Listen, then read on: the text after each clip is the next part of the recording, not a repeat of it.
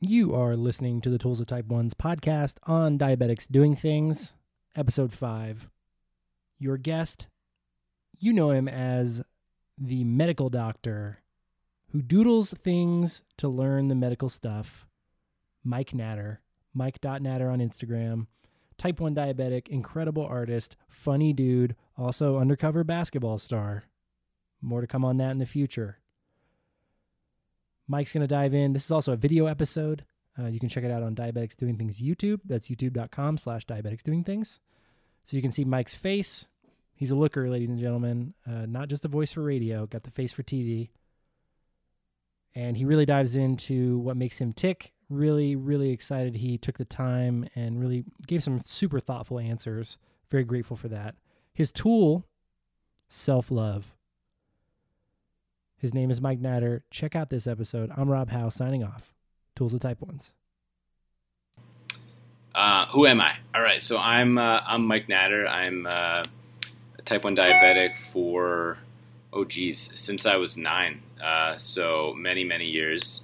Um, so that would be 24 years I've been diabetic. Um, I am a doctor. I'm currently a uh, resident physician in internal medicine in New York City. Um, I'm also an artist, and I um, really have been utilizing my um, my skills as a visual artist to help me learn um, and teach and cope with the medical training. Um, and my connection to type 1 really is that I um, not only want to go into endocrinology to help other type 1s, but I also feel as though I'm very vocal about my type 1, um, especially in a career um, that is extremely demanding. And um, I hope to uh, inspire others who may be wanting to go into medicine and uh, have type 1 diabetes. What is your tool of type 1s? And what's the one thing that a person living with T1D could learn from you or your experience? My type 1 tool, I think, is measured patience and self love. I think understanding and recognizing that diabetes is literally a day to day, hour to hour condition, um, and that has so many variables to it. And a lot of those variables are out of our control. And it's important to recognize that my blood sugar might spike and it might dip, but I have to be patient with myself and recognize that it's a process and that it's never really truly my fault. And um, I think that um, I think that's extremely important, and sometimes I need to remind myself uh, of those things. What is the simplest thing you've done that has helped you with the management of your type 1 diabetes? Where did you learn it, or who showed it to you? Um, I think recognizing, like I said, that there's this ongoing process about type 1 and not being so hard on myself because no good can come from that if you're too hard on yourself. And understanding that also stress and those types of responses can only worsen your blood sugars and your control. And so recognizing that being patient with yourself and understanding this is a process and that it takes time and um, people make mistakes and that it's that it's okay. What failures or apparent failures with T1D have made you better at living the rest of your life or made you more well rounded as a person? So, as a physician, um, especially one planning to go into endocrinology, I think my standards are a little bit higher for myself than they really should or need to be in terms of my diabetes. Um, I never really feel like I'm ever at goal. Um, I never really want to consider myself uh, a hypocrite. So while I sometimes see myself as failing with my diabetes, I also note that um, in a way it makes me a better, more understanding doctor. I think um, my struggle with my chronic illness um, gives me the empathy and understanding for my other patients who may suffer either with diabetes or other chronic long term conditions. Um, and so I think in that way it's it's quite a bit of a positive. And I also think that if I wasn't diabetic, I don't know if I would have sparked this interest and passion for medicine and um, it, it may have truly opened the door to help me find my calling. What unusual or absurd opinion or approach regarding your diabetes do you have? Oh, that's a good one. Um,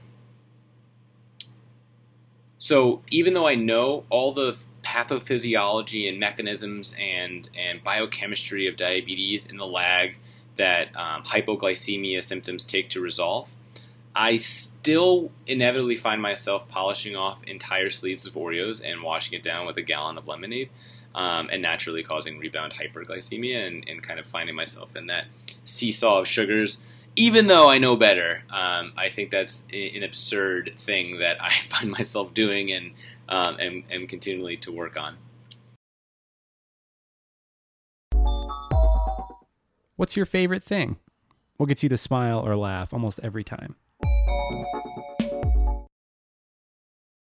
I would probably say French bulldog puppies every time, inevitably.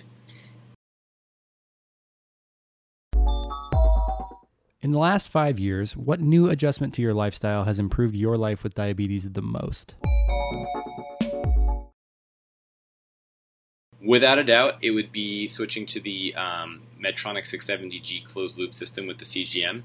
It's fantastic. Um, it's taken a lot of the diabetes process, which is very conscious and ongoing and ever present, and made it kind of subtly pushed to the background and let some things become more automated.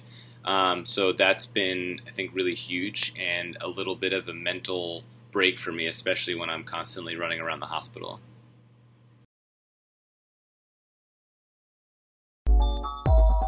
What challenges related to T1D did you encounter or have to overcome while you were doing your thing?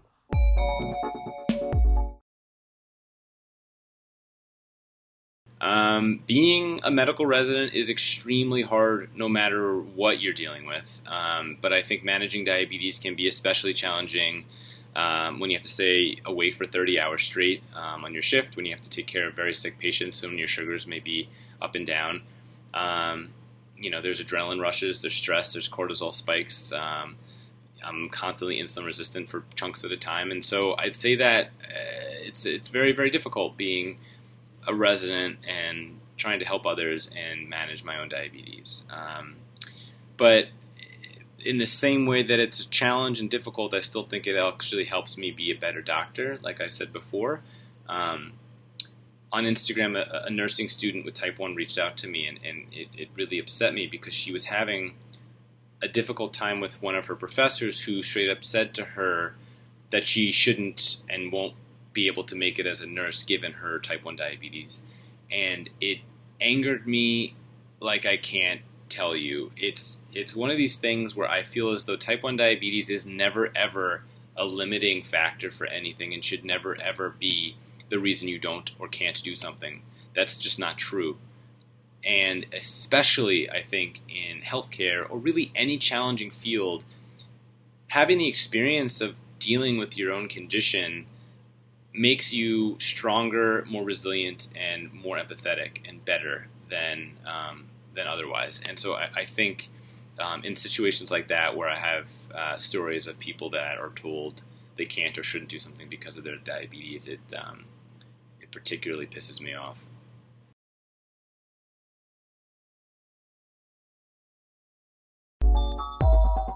What bad advice regarding diabetes do you see or hear that you'd like to address?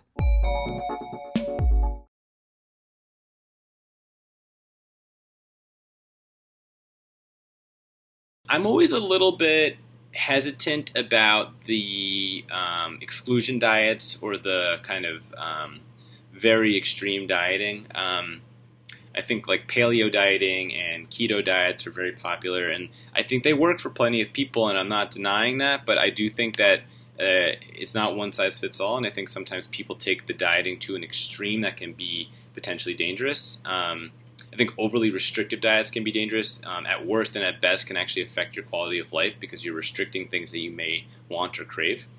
Um, and I think with moderation, everything should be accepted, and as long as you live your life by that motto that everything in moderation is okay, then um, I think that's the way to do it.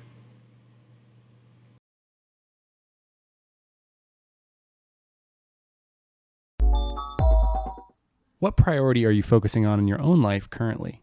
This can be diabetes related or not. Right now, it's probably surviving residency, um, but also low key trying to illustrate my own personal uh, medical textbook. Um, that's the goal. Who is someone that you look up to, and what have they taught you? How do you apply that to your life? There is um, a handful of people I look up to. I always feel as though my parents are people that have been extremely supportive, and I've always looked up to them. Um, there was a couple of mentors I had in medical school, and an art professor I had in undergrad, and an art teacher I had in, in elementary school that all have kind of taught me different things along the way. Um, I think most recently it would have to be uh, an attending physician who um, I was working with on the medical floors a couple months ago, and he said something to me that really struck me and stuck with me. Um, and he said, There are two ways you can lead. You can lead atop your throne from above, um, or you can lead from the front line and lead from, you know, in front. And he, he showed me how important to lead from the front really is, and, and showing how, um, as a physician, as a diabetic, as a friend, as anything, um, kind of showing that you are no different from the person next to you um, is really, really important. What are you most hopeful for? This can be diabetes related or not. I am I'm happy to be within medicine. I'm very happy I'm in medicine, but I'm also very cognizant of how difficult and how how much struggle is entailed in this process. Um, but what would make me kind of most hopeful is the idea of getting through this training process and then creating something like a medical home for diabetics. I want, I envision having a beautiful clinic where people walk in and it's beautifully decorated, it's, it's comfortable, people want to be there.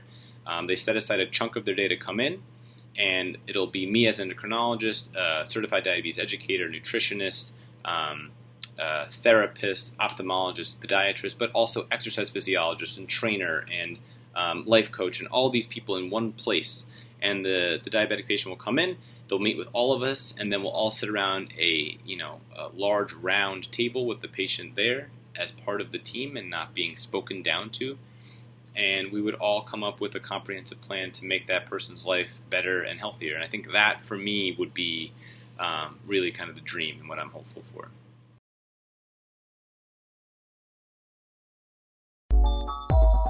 What advice would you give someone who has T1D and is trying to pursue a career in your line of work?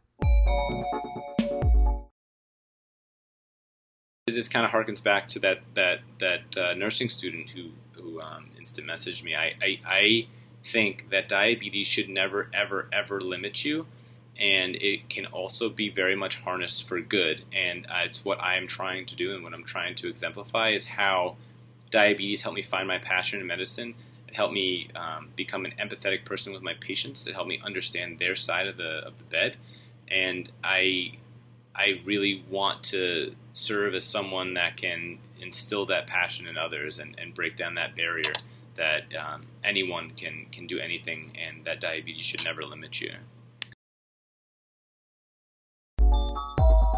What's the one facet or trait that you think makes you uniquely you? Explain why. So I think while I'm a doctor, I'm a patient before a doctor, and above all of that, I'm an artist first. If that makes sense.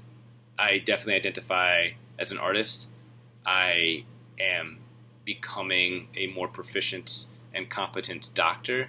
Um, and being a patient is something that will always ring true to me because I know what that's like my entire life, and that's something that's very much germane to, to who I am, and I find that empowering and not a, a weak aspect. Where do you get plugged into the T1D community the most? Um, I would love it if you guys wanted to follow me on Instagram, um, Mike.Natter, N A T T E R, and you'll kind of see my journey through my medical training there and mostly my illustrations and my drawings and some comics about the humor of what I'm going through. Um, and I hope that that uh, inspires some of you guys, and I hope some of you who are interested in medicine will pursue it. Um, I'm also on Twitter at Mike underscore Natter, N A T T E R, um, and Facebook as well. Thank you for listening to the Tools of Type 1's podcast on diabetics doing things. I'm Rob Howe And every Tuesday and Thursday in 2019, we are posting the next Tools of Type 1 episode. So follow us on Instagram, hashtag Tools of Type 1s, or just on Diabetics Doing Things. We will post these regularly every Tuesday, every Thursday. My favorite Type 1s are answering the questions I want to know the answers to. And hopefully, you'll learn a few things as well. If you like this episode, be sure to review us on iTunes. Uh, and if you didn't like it, uh, go ahead and let me know that too. I want to know. All the feedback is good to me. Thanks again for your time. I value that more than anything you could possibly give me. Thanks so much. Bye bye.